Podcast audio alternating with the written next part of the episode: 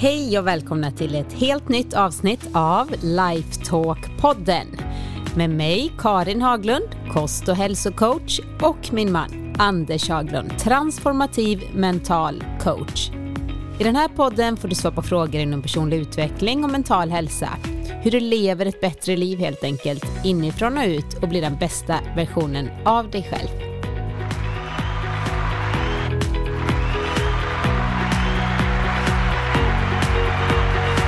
Hej Anders! Hej Karin! Trevligt att sitta öga mot öga. Ja, härligt. Springer runt som yra höns här tycker jag mellan olika barnens aktiviteter och allt som ska Ja, det är inte svårt att fylla timmarna i veckan. Det är nog många som känner igen sig här. Ja, det skulle jag tro. Typ om jag hade skickat in en fråga till vår podd så hade det varit, nej det hade det inte varit, men det hade kunnat vara, hur får vi mer tid? Jag är ju intelligent nog att veta att alla har exakt lika mycket tid. Och tid är Mm. egentligen bara något påhittat dessutom. Dessutom ja. Mm. Men 168 timmar i veckan, 52 veckor om året och vi gör lite olika mycket med det. Mm. Och vi vill ju att ni lyssnare nu ska få så nya insikter och bli mer mentalt klara, att ni får ut ännu mer av eran tid här på jorden. Det hoppas vi ju, för jag tror att vi kan mäta framgång på det sätt som jag i varje fall definierar den. Jag får ju den frågan ibland när man är ute och föreläser. Mm. Du som är framgångscoach eller du som håller på och hjälper människor att locka fram sitt bästa.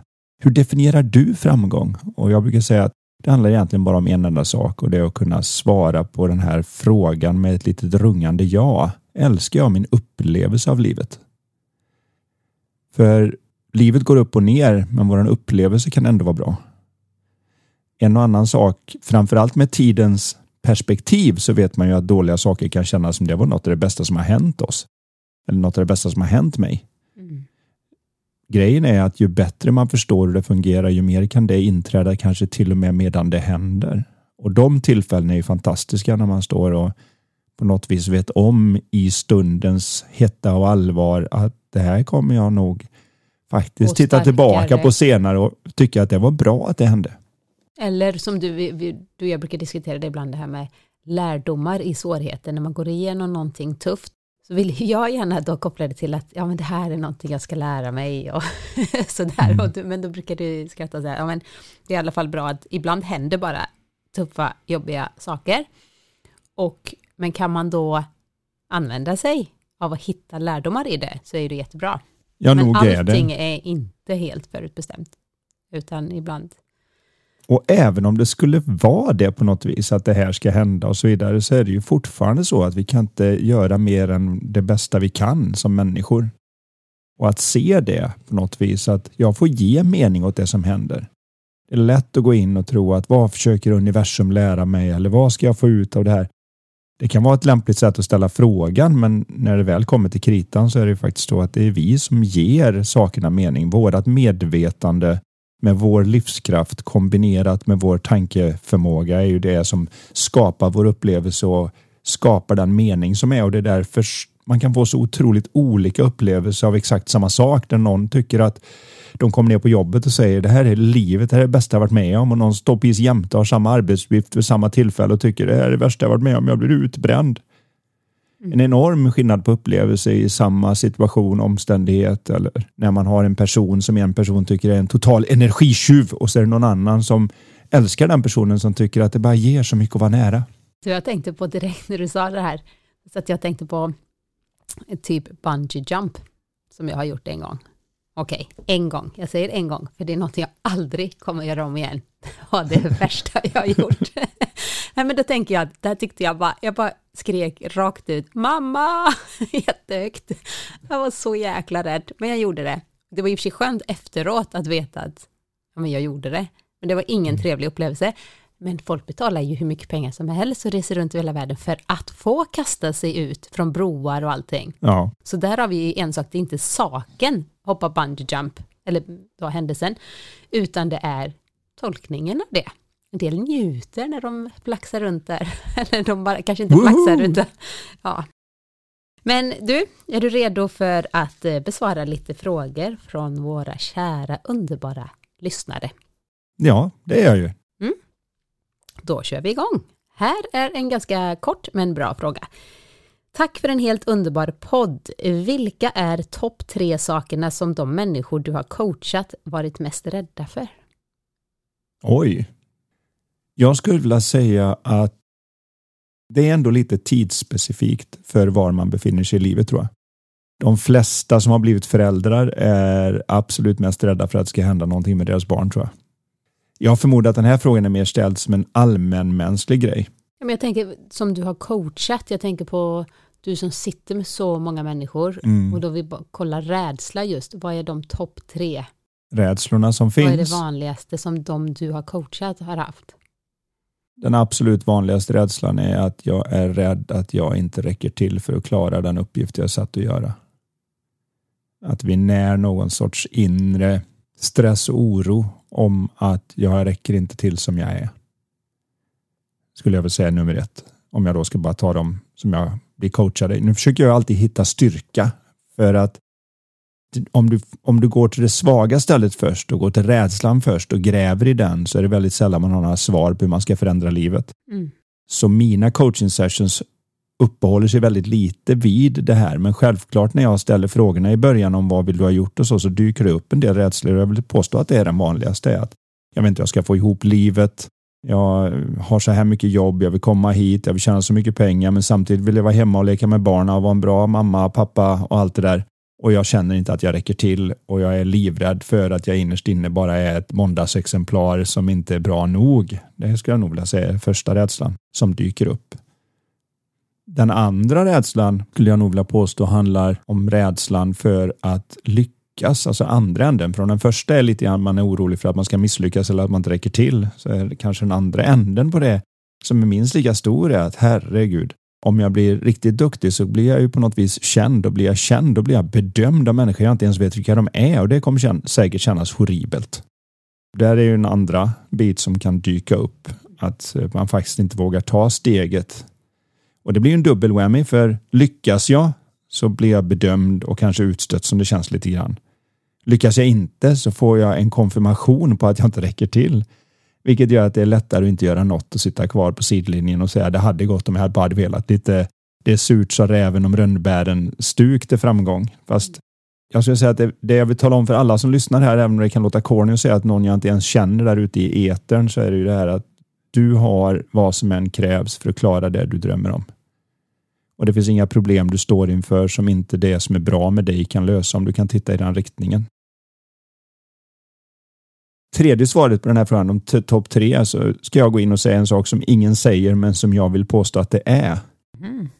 Och det är att alla är just alldeles för rädda för sin egen upplevelse och känsla av livet. Vi är alldeles för oroliga för att det skulle vara hemskt och må dåligt eller att det skulle vara farligt att vara rädd.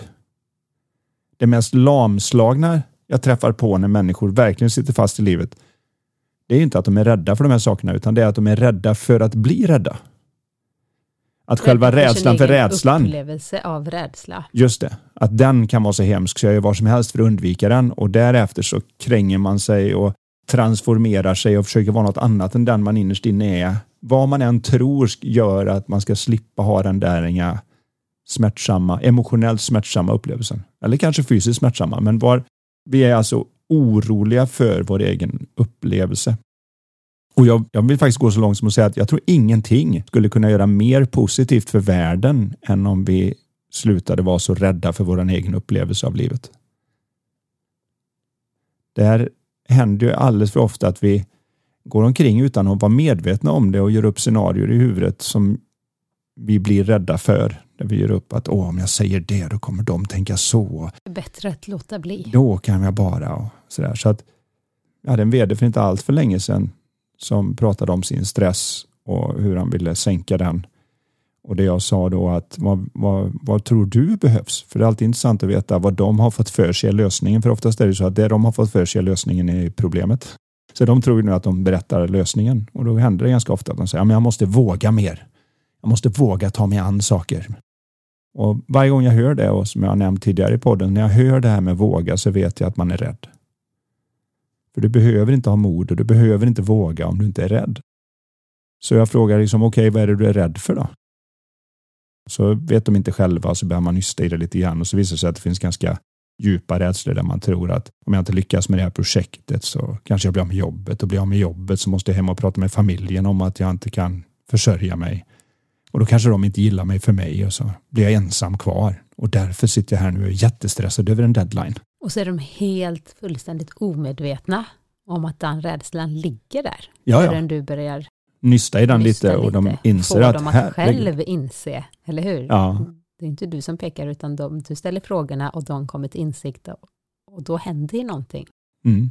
När man lägger det på bordet och, och faktiskt förstår att det här är någonting som jag var omedveten om, men som ja. verkligen hindrar mig i min vardag. Ja, och när jag frågade honom efter vi hade pratat om det lite grann och jag sa det att vore det inte en bättre mål att istället för att bli modig och våga, vore det inte ett bättre mål att vara orädd och göra?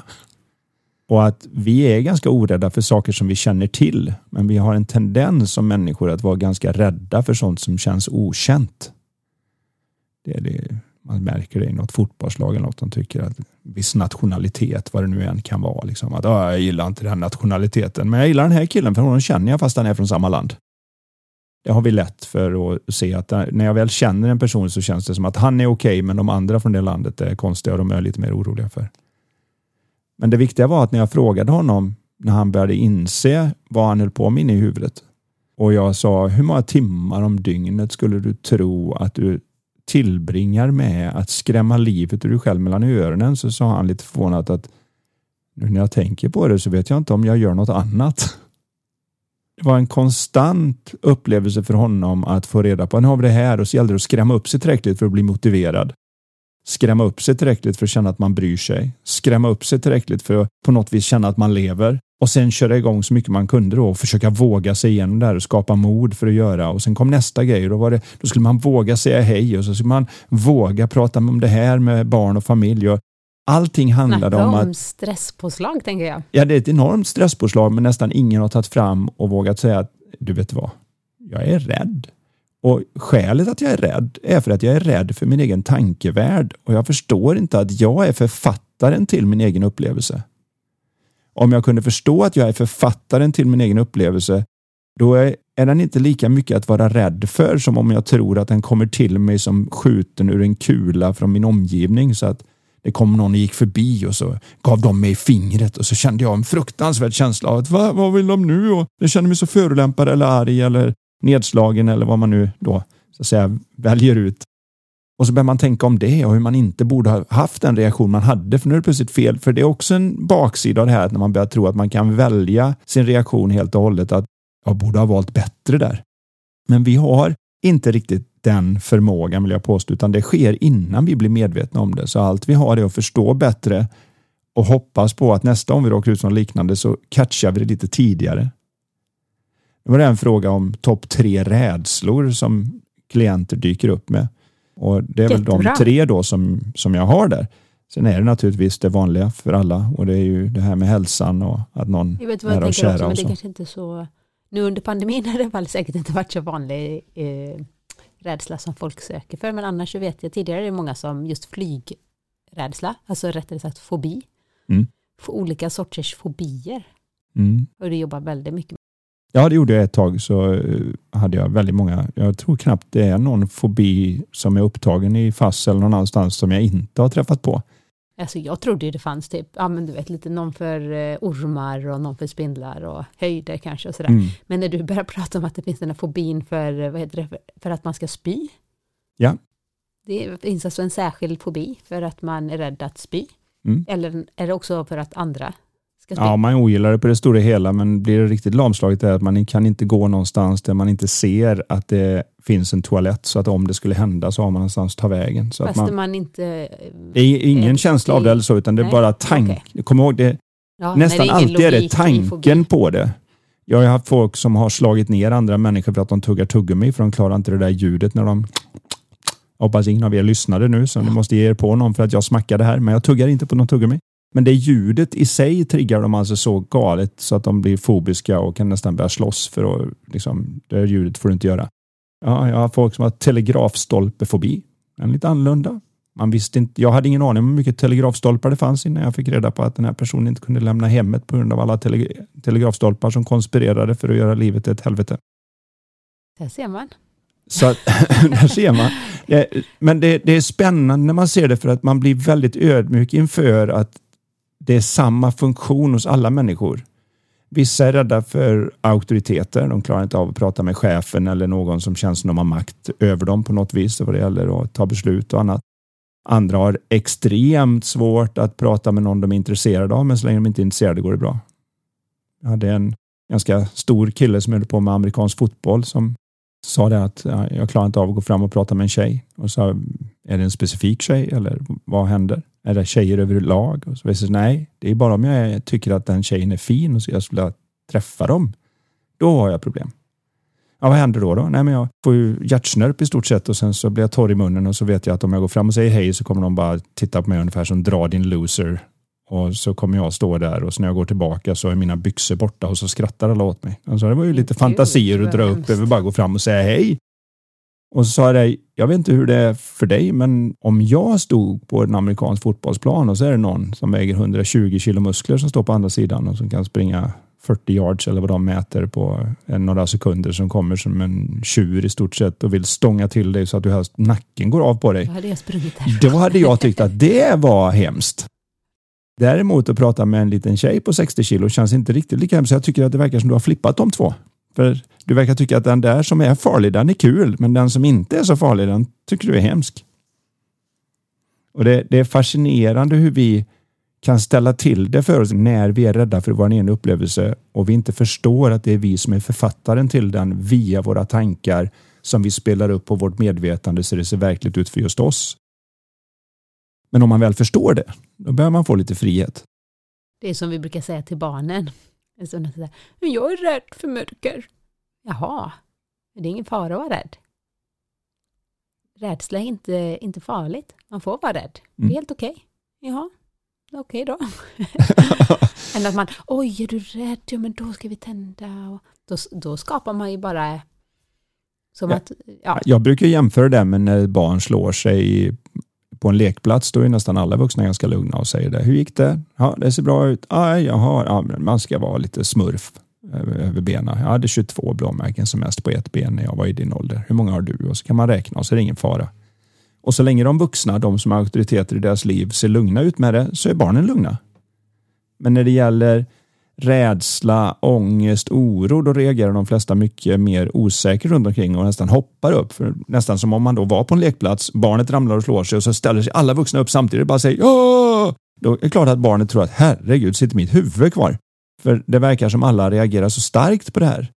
Vi har svårt att ha den där lugna upp med det igen-känslan till att någon är orolig och vaknar på natten och skriker i panik över något de har drömt eller så.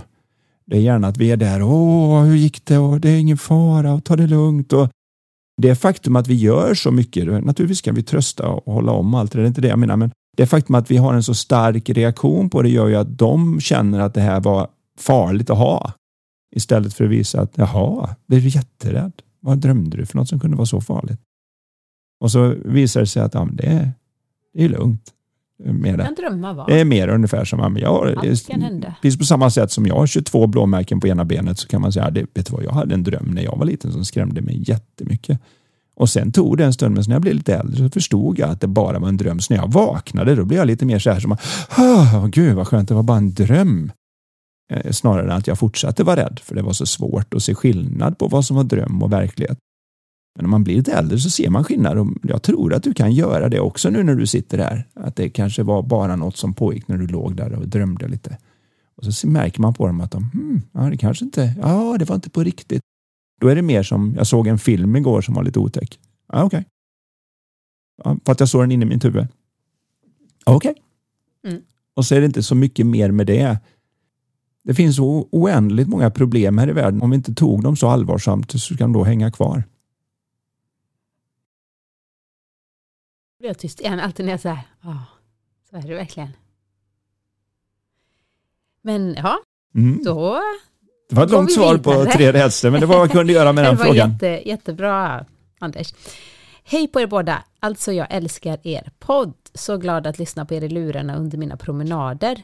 Nu till min fråga. Det är som så att min chef pratar nedlåtande om mig inför andra kollegor. Känns oerhört olustigt. Hen kan kommentera min frisyr, mina kläder och så vidare. Ska jag ta upp detta med min chef och hur ska jag lägga fram det? Det är svårt att specifikt tala om vad jag reagerar på, men det känns inget bra att han kommenterar detta för mina kollegor. Där kommer ett han. Innan var det hen, men nu vet vi att det är en han. Tack snälla om ni tar upp detta i podden. Susanna. Ja, det här är ju något som man önskar att alla chefer förstod att beröm är okej okay att ge offentligt, men kritik ska helst ges enskilt mellan fyra ögon. Och oftast är ju det här ett tecken på, det är ju ingen större tröst för den här personen, men de som försöker såga ner andra är lite oroliga för att de själva inte kan bygga ett högt torn av sig. Det finns ju två, två sätt att ha det högsta huset i stan. Det ena är ju att bygga ett hus som är högre än de andra och det andra är att riva alla de andra så är det högt oavsett. Och väldigt många väljer att riva de andras hus istället för att bygga sitt eget. Så oftast bottnar ju det i en väldig osäkerhet. Det kan vara så att den här personen känner sig lite utmanad i ledarskapet av Susanna här till exempel. Känner att jag behöver hacka lite grann för att visa vem det är som lite bestämmer eller så. Man, man, vet aldrig. Men det här spelar ingen roll att man vet. Det är, det är ju som alla diagnoser. Du är ganska ointresserad av diagnosen. Du vill ha behandlingen och du vill att det blir bättre. Jag tycker att alldeles många spenderar tid med att, så att säga, diagnostisera och kategorisera och lägga upp och så ska man liksom känna att ah, vad bra, då vet jag vad det är. Ja, men du är inte av med ditt problem. Och i det här fallet så är det väldigt viktigt att ta upp det här med chefen och då visa hur man gör det så att man inte pikar tillbaka när det är offentligt utan att man gör det här då bakom stängda dörrar någonstans där man säger jag skulle uppskatta att få prata med dig. Och då är det extremt viktigt när man ska ta upp sådana saker att man är på ett bra ställe själv.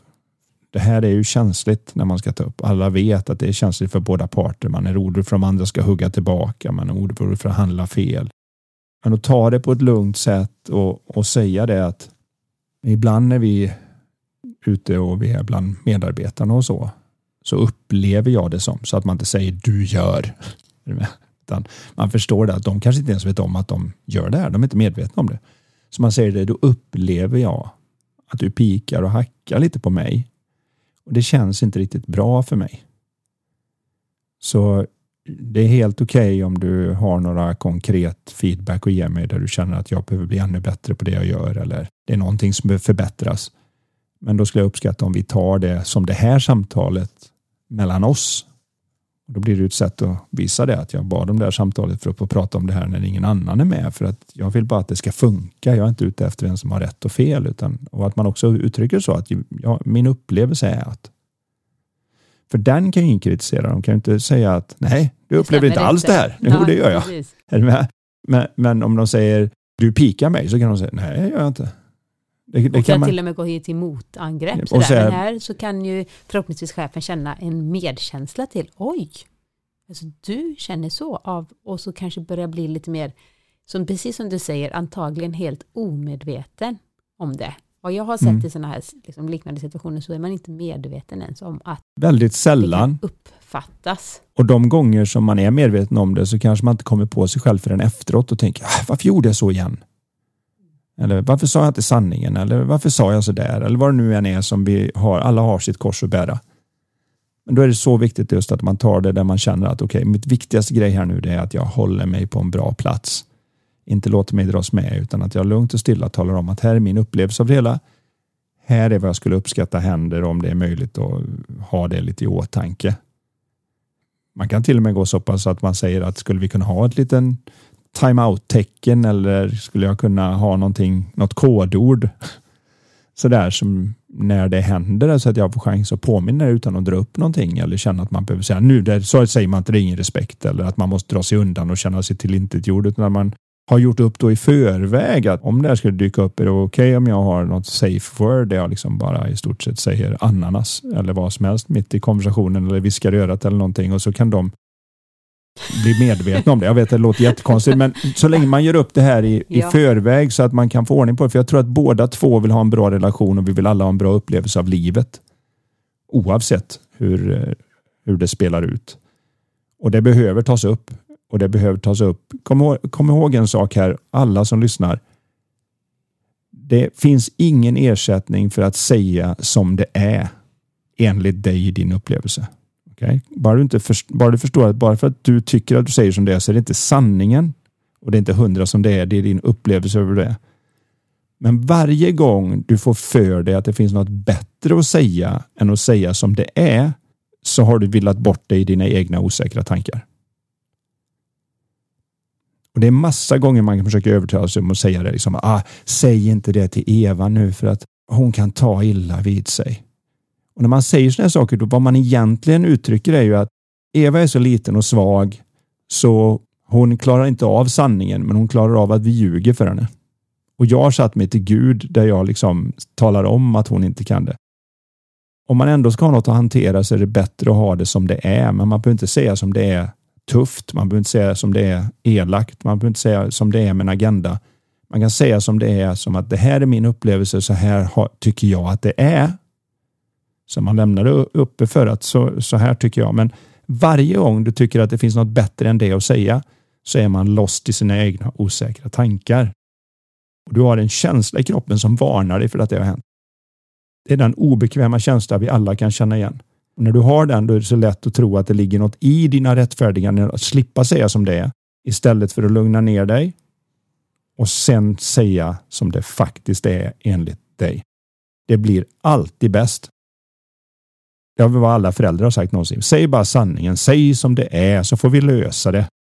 Men det är klart att reaktionen man ofta fick när man faktiskt sa som det var var inte helt hundra. Så efter ett tag lärde man sig som barn att äh, vi kör en vit lögn i varje fall. Så blir det nog bättre. Och den tar man ju med sig upp i vuxen ålder också och tänker att ja, men jag vänder och vrider på det lite och framställer mig i lite bättre dagar eller försöker att ändra situationen så de ska förstå att det inte var så konstigt att istället för att bara så här var det. Så här, så här känner jag. Så här upplevde jag det. Så här var det. Lugnt och stilla. Bara säg som det är. Och när det väl är ute på bordet, då får vi reda på vad vi kan göra. Och exakt det här tänker jag att ta med er in i era förhållanden. Om ni nu har ett eh, romantiskt förhållande eller andra sorters förhållande med kompisar och så vidare.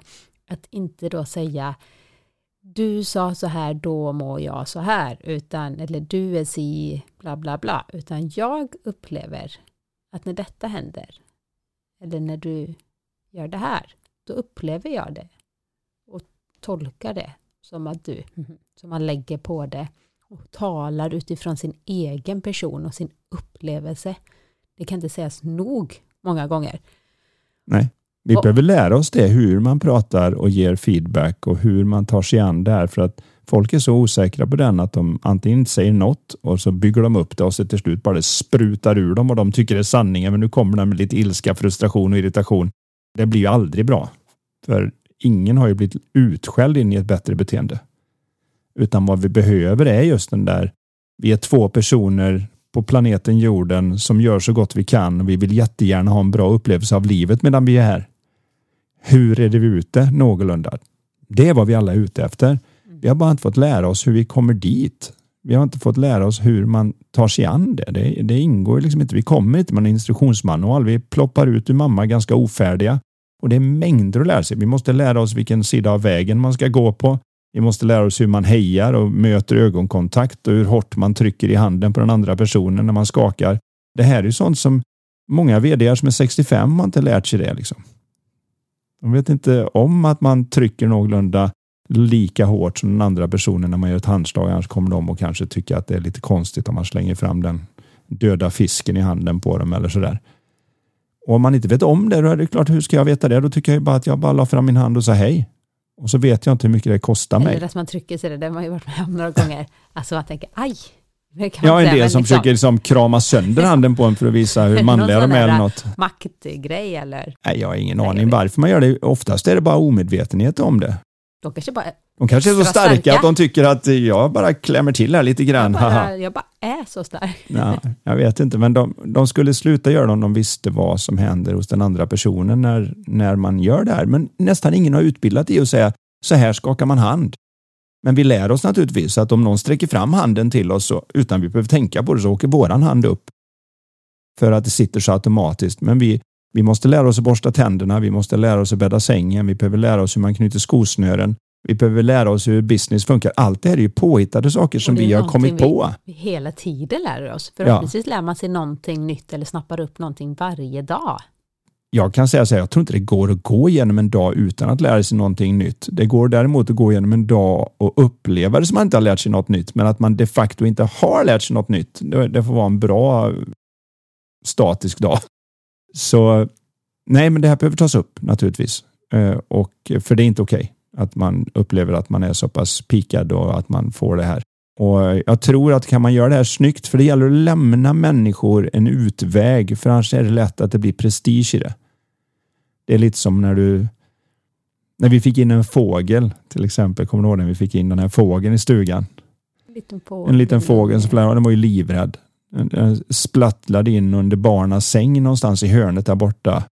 Och till slut var det jag som fick stå där med någon grej för att försöka hjälpa en den. En bamsetidning tror jag och ett glas. Ja, man fick inte ta en... på dem för då kan de ju bli övergivna av sin mamma och sånt. Ja. Men vad jag gjorde då var att istället för att klämma in den i ett hörn, för då, då har den inget val. Ett djur som blir helt inklämt får ju liksom försvara sig. Så vad jag gör istället är att jag kommer från ena kanten mot hörnet med mig och så har jag hinken på andra sidan och så lämnar jag dem en utväg så att de springer in i hinken och så kan jag hjälpa dem ut. På samma sätt när man konverserar med människor så måste du lämna dem en utväg så att de utan prestigeförlust kan springa det andra hållet. För klämmer du in dem i hörnet så kommer de försvara sig. Och då blir det lätt att man polariserar sina åsikter så de börjar argumentera för saker de inte ens själva trodde på när, de, när vi började konversationen. Så det är just viktigt att ge människor chansen att så att säga springa rätt väg som om det var de som kom på det istället för att de blev tillrättavisade och tvingade dit och inklämda i hörnet så att säga. Kan du ge ett förslag här på just den här frågan då? Vad innebär det? Att lämna? Det innebär nummer ett att man inte har någon annan där. Alltså man mm. gör inte det här i lunchrummet eller på frukosten eller under ett möte där man tar upp det, för då, då är man inklämd, för de andra hör nu. Då, då sitter du i hörnet. Så det är ett av de saker jag sa innan. Gör det här mellan fyra ögon. Två, istället för att säga du gör och du gör och det uppskattar inte jag och det här är inte respekt och det här måste sluta och sånt som det lätt kan bli om man är irriterad på det. Så lämnar man en utväg och säger att min upplevelse är det här, för då lämnar du åtminstone utvägen till dem och kunna säga nej, det kan jag inte riktigt förstå för jag tycker att men nästa gång man träffas så får de chansen att inte göra det utan att tappa prestige. Därför att jag har tagit upp det, men jag har gett dem en liten utväg. För människor är människor. Vi är, vi är liksom fem år emotionellt på insidan, hela högen, oavsett hur skrynklig utsidan är. Med ålderns rätt. Så, så är hjärtat känsligt och det gäller att komma ihåg det när vi kommunicerar att det är väldigt, väldigt lätt att ta saker på ett sätt som gör att det blir jobbigt för oss. Vi är, vi är duktiga på det. Vi, fantasin är ett mäktigt vapen att använda både för att få till fantastiska saker som ingen annan på planeten kan få till, men också för att vi kan använda den fantasin lika lätt åt andra hållet. När jag jobbar med idrottare så pratar vi en hel del om det. Att din förmåga, din tankeförmåga och den här möjligheten att använda fantasi och fundera på att vinna ett OS eller hur man ska träna och komma på ny teknik som gör att man är först med att få till något som ingen annan har fått till, alla boklöv eller Gunde Svan som plockar bort små metallbitar längst ner på staven för att det ska bli lättare eller vad det nu än är. Den förmågan möts ju också av att det är lika mycket på den negativa sidan. Alltså med andra ord, det är som kärnkraft att ha den här enorma fantasin och tankeförmågan som vi har. Den kan värma upp hus och den kan spränga världen i bitar. Och alldeles för många använder den för att spränga sin mentala värld i bitar. Istället för att värma upp sig från insidan. Och det är först när vi ser att vi är författaren som vi kan vi kanske inte kan styra våra tankar något vidare. Den som försökt har märkt att det är som att på något vis fånga luft eller något. Men vad vi kan göra är att ta den negativa sidan med mycket mer av en nypa salt och den positiva sidan som alltid finns där och grabba tag i den lite mer och använda den och forma den för att få till och börja tro på sig själv. Att, att se att jag kan aldrig se hur mycket jag har i mitt backoffice. Mitt lilla medvetande har ingen möjlighet att se det som vi kallar det undermedvetna. Det har ingen möjlighet att se alla mina förmågor och den kan aldrig se vilka dörrar som kommer att öppnas när jag väl sätter igång någonting. Alltså med andra ord, när du väl bestämmer dig till exempel, nu ska jag starta det här företaget eller nu ska jag, nu ska jag bli vältränad, gå ner i vikt och jag ska göra det här och det här och det här. När du väl börjar den resan och tar de första stegen, då öppnar sig dörrar som aldrig hade öppnat sig om du inte hade tagit de stegen. Och de som vågar sticka iväg utan att se hela vägen är de som förstår att det löser sig på vägen för det kommer öppnas dörrar som jag inte kan se än om jag bara kör igång. Det vill säga de är inte rädda för upplevelsen eller vad som ska hända eller inte rädda för att köra igång utan att ha en exakt plan. För Nej. Det, du kan ju inte... Nej, du kan ändå inte styra framtiden på det sättet. En riktning är bra att ha. Ja, och en idé. Och en idé. Men när du väl kör igång så finns det bara två utfall. Det ena utfallet är att du får vad du vill. Och det andra är att du lär dig något som inte funkade så du kan göra det ännu bättre i nästa försök. Det är egentligen de enda två sakerna som kan hända, men folk tror att jag kan bli så nedslagen så jag bara sätter mig ner och gör ingenting. Men det är på något vis att använda det här som kärnvapen istället för som uppvärmning. När jag använder det för att stoppa mig själv istället för att se att jag är så mycket mer än vad jag någonsin kan uppleva i mitt medvetande. Då och då kan vi få en kontakt med att wow, jag kan nästan klara vad som helst om jag sätter den sidan till. Den behöver vi veta om man inte hade tur nog att ha en förälder eller en lärare eller någon god mentor eller någon som sa det till den att vet du vad? Du får lite feedback här av mig, men du får bara den feedbacken för att jag tror på dig. Jag vet att du kan det här. Jag vet att du klarar av det här. Jag har ju den konstant med vår äldsta son, liksom, där han gör något trick eller någon dribbling eller vad det nu än är som han tränar på tillfället. Han säger till mig att det här kommer aldrig gå, jag kommer aldrig klara det här. Och säger jo, det kommer det. Och sen, nej, har inte, det kan inte du veta. Ja, men än så länge har jag aldrig haft fel. Varje gång som du säger att du inte kan och jag säger att du kan, vem är det som har haft rätt efter några veckor? Ja, du. och så blir han ju lite sådär och så kör han igen. Och så ser man hur stolt han blir när han sätter nästa trick på kickbike som det just nu är som är med största intresset. Men vi behöver alla någon som tror på vår förmåga kanske och när inte de finns där så måste vi se den hos oss själva och förstå att vårt lilla medvetande är inte som toppen på isberget utan det är den lilla bit på isberget där du sätter flaggan i. Det är ditt medvetande och sen har du hela isberget med mer förmåga som finns där om du sätter igång. Och alla som någon gång har gett sig an någonting och lagt själ och hjärta bakom upptäcker att då öppnar det som att det är som att någonting i dig öppnar sig och säger Va? Menar du allvar? Okej, okay, här har du energin, här har du kreativiteten, här har du produktiviteten. Här har du det som behövs för att lyckas med det här. Det verkar som du menar allvar. Jag vill inte ge dig det innan jag visste om du verkligen skulle köra. För det är onödigt att släppa lös på allt det om du inte ska göra något med det. Det verkar vara lite så man fungerar. Så att vi kan alla behöva det där och när någon annan inte finns där så gäller det att använda vår fantastiska tankeförmåga och fantasi till att värma upp vårt mentala hus. Alltså det där, så himla bra. Det får ni spola tillbaka nu och lyssna en gång till. kan man ju göra när man lyssnar på podd. Ja, det kan man. Man har inte kunnat vill. göra en liveföreläsning, man har suttit där, gud vad bra. Vad var det nu du sa? Det, Vad är reprisen på målet? En, vi hinner en, eh, jag tyckte det var jättebra, vi hinner en fråga till. Okej. Hur viktigt är det med jämlikhet i relationen? Måste man dela lika på allt för att båda ska känna sig nöjda? För det första, det, om jag så får, så får börja med att svara här, måste man dela lika på allt? Gud vad jobbigt, tänk det här millimeter rättvisa. Det ska allt vara eh, rättvist och det ska vara lika. Du gör det, jag gör det. Alltså gud, jag tänker bara vad jag... Det skulle inte jag vara nöjd. Pro jag på. problemet när man börjar och försöka vara riktigt rättvis, för att när man väl ger sig in där så blir det en bedömningssport och den bedömer man olika. Så vad man blir tvungen att göra till slut är att be en neutral domare flytta in någonstans.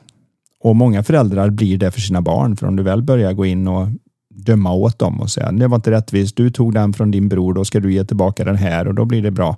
Så fort man gör den så, så hamnar man i en domarfunktion och det är inget liv riktigt. Det som man behöver se är väl att jämlikhet däremot tycker jag är väldigt viktigt. Och det visar många psykologiska studier att de mest framgångsrika förhållanden som finns är de som är mer jämlika. Men jag vill återknyta till en bit som ju vi har pratat om en del och det är ju det här när man tittar på till exempel feminism eller om man tittar på humanism eller man tittar överhuvudtaget på jämlikhet och sånt mellan kön till exempel. Så är det ju inte att man ska vara likadana. Det, det är inte att man ska vara likadana, det är att man är lika mycket värd. Och i ett förhållande, precis som på en arbetsplats, så finns det på en arbetsplats så finns det någon som kanske är superduktig på att planera, organisera, fixa, dona. Och så finns det någon som är superduktig på att spruta ur sig idéer. Och så finns det någon som är superduktig på ekonomi. Och så finns det någon som är jätteduktig på logistik. Och det är därför vi har en logistikchef, en ekonomichef och vi har en HR-chef och vi har någon VD och någon säljchef. Och som har världens finaste leende, som är den perfekta receptionisten kanske. Ja, jag vet inte riktigt vad som behövs där heller, jo, så sett, men vad jag vill påpeka är att det är så viktigt att förstå att alla har det viktigaste jobbet oavsett och att det handlar om att göra sitt bästa. Och att när man är i ett förhållande så ska det inte vara lika hela tiden utan det är att när den ena är svag så behöver den andra vara stark. Så att man kan byta däremellan och så se att vi har olika färdigheter, olika kunskaper.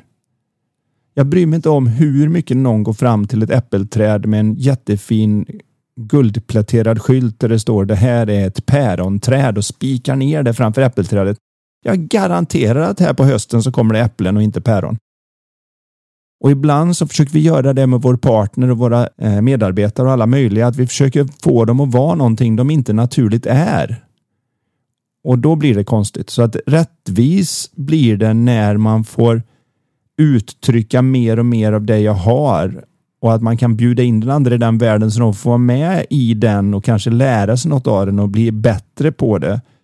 Men självklart är det vissa saker som man naturligt gör bättre och då är man tvungen att göra det för att det är tidseffektivt och det är inte orättvist. Det är mera faktiskt rättvist att man får ge sig hän där.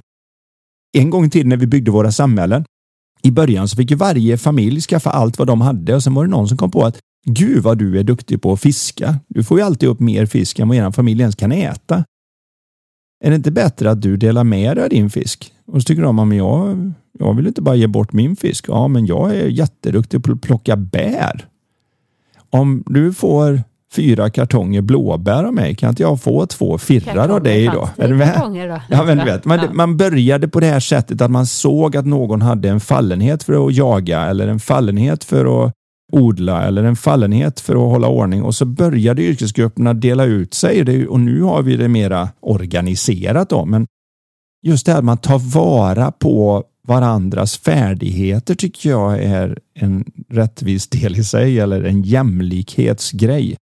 Och att man ser att det är lika värde och inte likadana som är det viktigaste när det ska vara jämlikhet. Men ju mer jämlikt det är och det handlar ju väldigt mycket om också att man värderar varandra och det man gör. Så man inte säger att det jag gör är mycket mer värt än det du gör. Nej, det är det ju inte. Jag menar, vissa har valt till exempel att den ena är ute och jobbar och den andra tar hand om hemmet. Skulle det vara så att det blir något problem i förhållandet senare, då är det inte som att en har gjort mer. Ja, jag tjänar alla pengarna så du ska inte ha något. Nej, nej, nej, vänta nu. Team. Utan att jag hade ju tagit hand om hemmet och gjort de här sakerna hade du inte kunnat göra något av det du gjorde. Det är inte som att mitt är mindre värt. Det är en del av jämlikhet. Och skulle någon vilja göra det så är det ju inte som att någon annan har rätt att hacka på det valet. För det är ju nästan som att en del tycker du har svikit vårt systraskap genom att ta hemmafrurollen. Eh, eller vad det kan vara. Men det är just det här med att det är, det är lika värde, inte likadana och alla har sin väg framåt och det vi behöver göra är att det ska komma så långt att man inte står och tänker ja men så är det när man är tjej eller så är det när man är kille eller så är det när man är gammal, så är det när man är ung, så är det när man är brun, gul, vit. Alltså man, det är ju fördomar tillbaka där. Jämlikheten handlar ju om att du tittar på det mera meritokratiskt, alltså bedömer det utefter hur, hur mycket bidrag du i förhållande till vad du kan. Alla som har haft en femåring hemma inser ju att de bidrar inte med lika mycket som de tar för sig. Men det kan ju fortfarande vara väldigt jämlikt på det sättet att femåringen gör så bra ifrån sig som de kan. Och 35-åringen gör så bra ifrån sig som de kan. Då är det jämlikt. Vi har bara gjort det vårt bästa. Och en person som kanske är sjuk eller går igenom någon tuff period eller är låg, som du säger, gör så gott de kan utifrån där de är Mm. just nu. Sen får det ju naturligtvis då inte bli den här att någon viker sig undan, går undan och inte drar sitt strå till stacken nästan som en vanlig grej. Då får man ju ha en diskussion igen. Ja. Då måste man fånga upp det. Och då och- vet ju ni nu hur man lägger upp det här. Precis, då är vi tillbaka i den sak. första frågan lite grann. Att vi, man tar upp det på ett sådant sätt för att det, självklart innebär inte det här med att man tycker att det är lika värde och inte likadana och att det är inte rättvist utan det är jämlikt. De sakerna innebär inte på minsta sätt att man säger ja, men då får väl de sitta i ett hörn då så tar jag alltihopa. För jag är ju duktig på det och det är inte dem. Nej, man, lik, likadant är ju att man kan säga, kan du hjälpa mig med det här? Och då förväntar man sig att de hjälper till till det bästa av sin förmåga. Självklart kanske inte lika bra som den som har gjort det här 200 gånger eh, innan de ens kom in i förhållandet till exempel. Som en del har fått göra med en viss uppgift. Ja, då är det klart jag inte kan. Jag kan inte bidra 50-50, men jag kan bidra 100-100, märkligt nog. Så istället för att bidra 50-50 så bidrar vi 100-100. Jag ger 100 av vad jag har och du ger 100 av vad du har. Ja, nu, är, nu är det jämlikt. Sen kommer inte resultatet som kommer ut vara detsamma. Det är ju samma som på arbetsmarknaden. Vi får olika lön beroende på vad vi stoppar i en timma i förhållande till vad marknaden har bestämt är värt något. Så en städare får ofta inte lika mycket betalt som en som gör arbitrage med spannmål mellan Frankrike och Saudiarabien och kan både arabiska och franska och förstår de mekanismer som det innebär när man ska ha vete och korn och byta mot att vi kan göra handelsavtal och annat. Okej, självklart, den killen får... Det mer pengar Den killen eller tjejen får ju hundratals miljoner för, för sina timmar.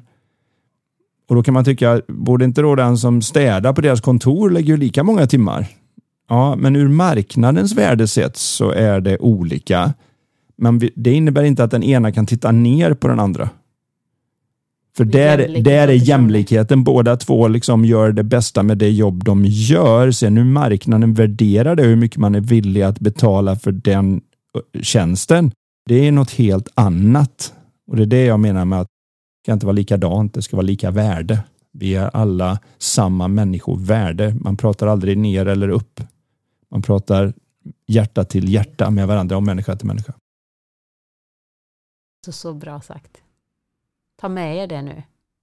Och så blev tyst igen. Men vi ska avsluta med en eh, fråga. Oj, är vi redan där? Ja. Det var värst vad tiden Från fort. vårt populära spel som heter Lifetalk som är ett konversationsspel som vi säljer på vår hemsida. Och den här frågan idag lyder så här. Om du får besöka en enda plats till innan du dör, vilken är det? Ja, det tål att tänka på. Det får ni tänka på i två veckor nu, tills vi ses eller hörs igen rättare sagt. Ja, det gör vi. Tack Anders. Tack Karin, hej! Ha det så bra alla ni som lyssnar. Hej då!